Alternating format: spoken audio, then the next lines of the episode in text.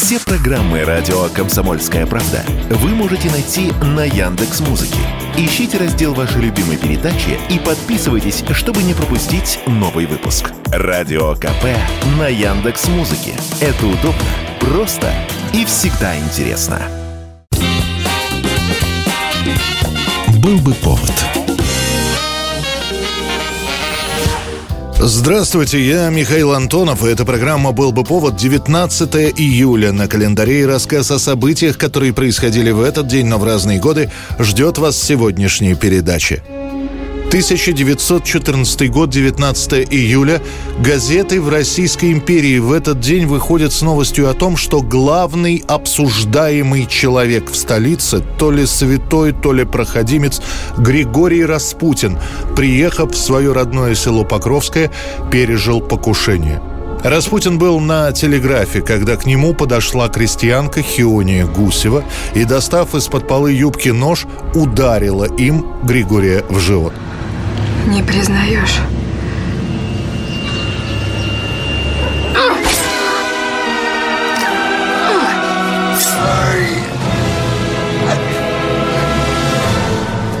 Крестьянку моментально арестовывают, нож отбирают, истекающего кровью Распутина на ближайшей повозке отправляют в больницу. В ней, в этой больнице, рану признают тяжелой.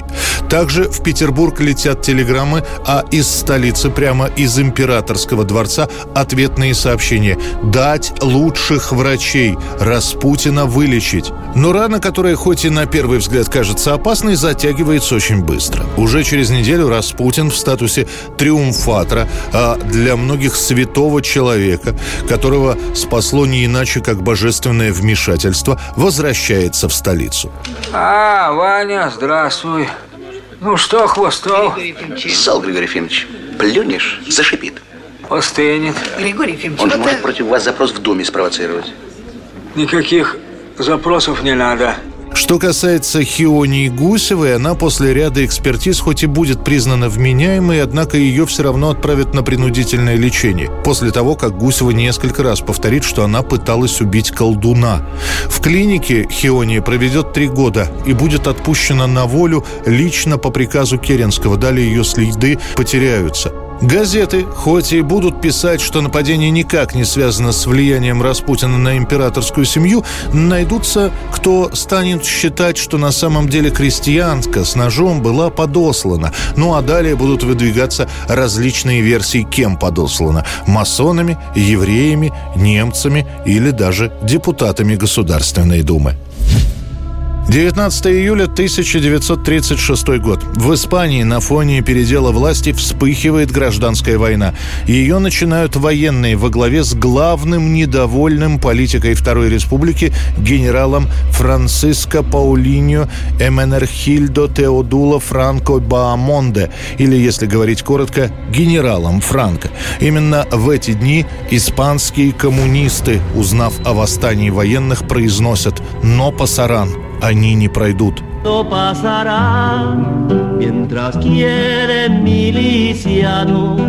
Los moros no pasarán.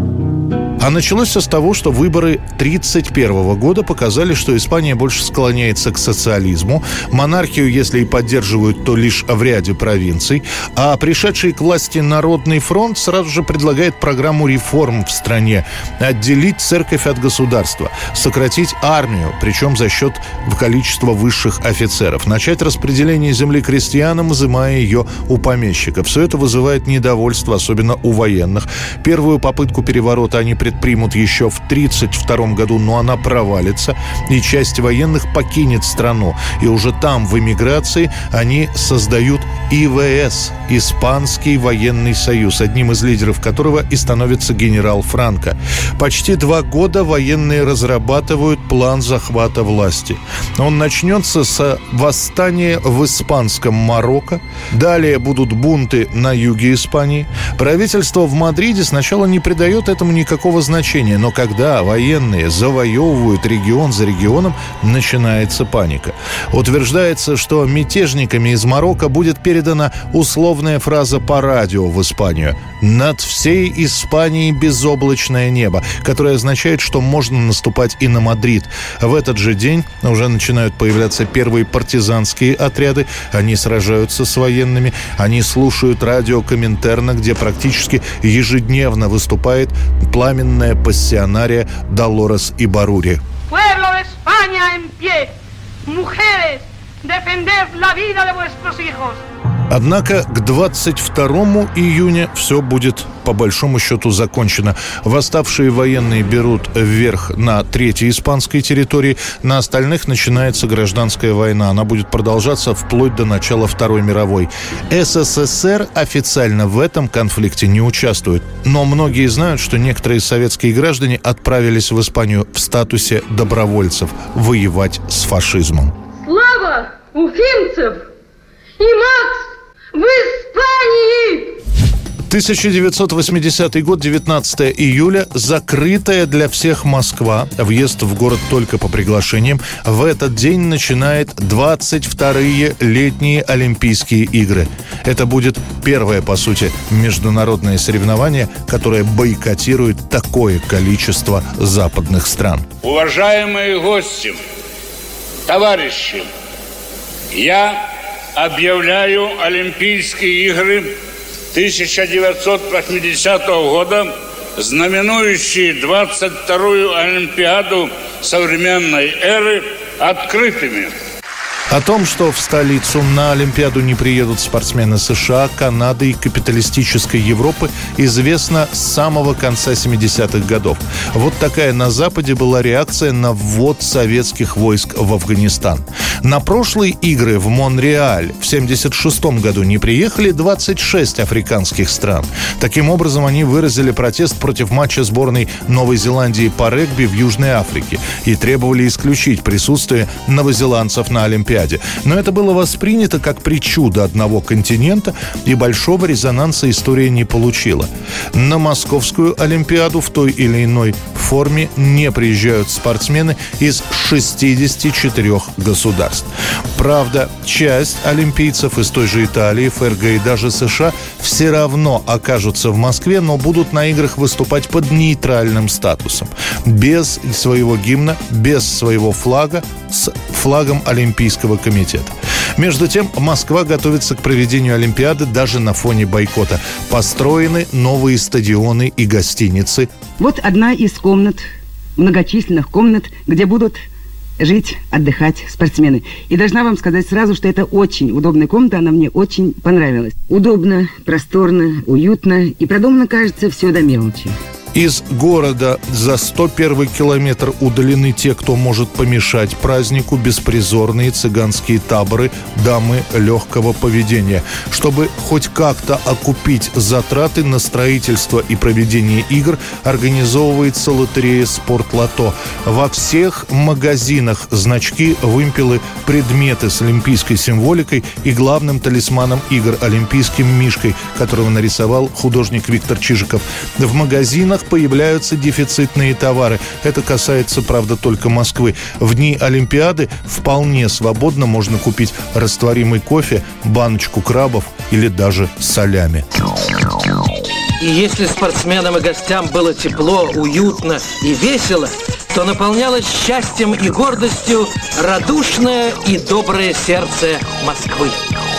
Меняет свою сетку передач советское телевидение. Почти на две с половиной недели, начиная с самого утра, по двум программам всесоюзного телевидения идут спортивные соревнования. Самые интересные выступления легкоатлетов, пловцов, футболистов и баскетболистов оставляют специально для вечернего показа.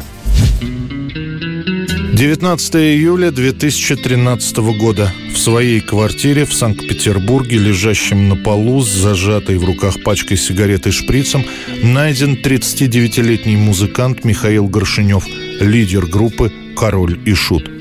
О зависимости Михаила знают многие, но казалось, что жизнь горшка в последние годы все-таки вошла в более-менее нормальную колею. У него много планов, как концертных, так и театральных. Он поставил и играет главную роль в зонг-опере тот, но постановка требует столько усилий, что стресс Михаил снова снимает алкоголем, а после вернутся и наркотики. Начинаются ссоры и с друзьями, и с близкими, и с женой. В тот день, а точнее в ночь, супруга Ольга уезжает с детьми к родителям. Она, по ее словам, чувствует неладное. Посреди ночи начинает звонить Михаилу Горшиневу. Не дождавшись ответа, она едет домой и находит супруга уже мертвым. Сегодня, значит? Ну, Сегодня. Сегодня, горшочек. Сегодня, родной. На гражданской панихиде и похоронах сына станет плохо отцу горшка. Вскоре после прощания он тяжело заболевает и уходит вслед за сыном ровно на сороковой день с момента его гибели. мрачный замок мой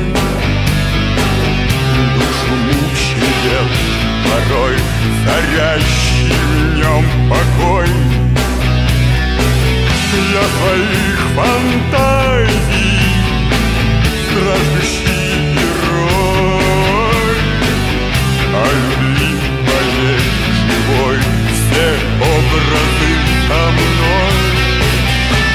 Я часто вижу страх смотрящих на меня глазах, им суждено уснуть моих стенах, заспить моих мирах.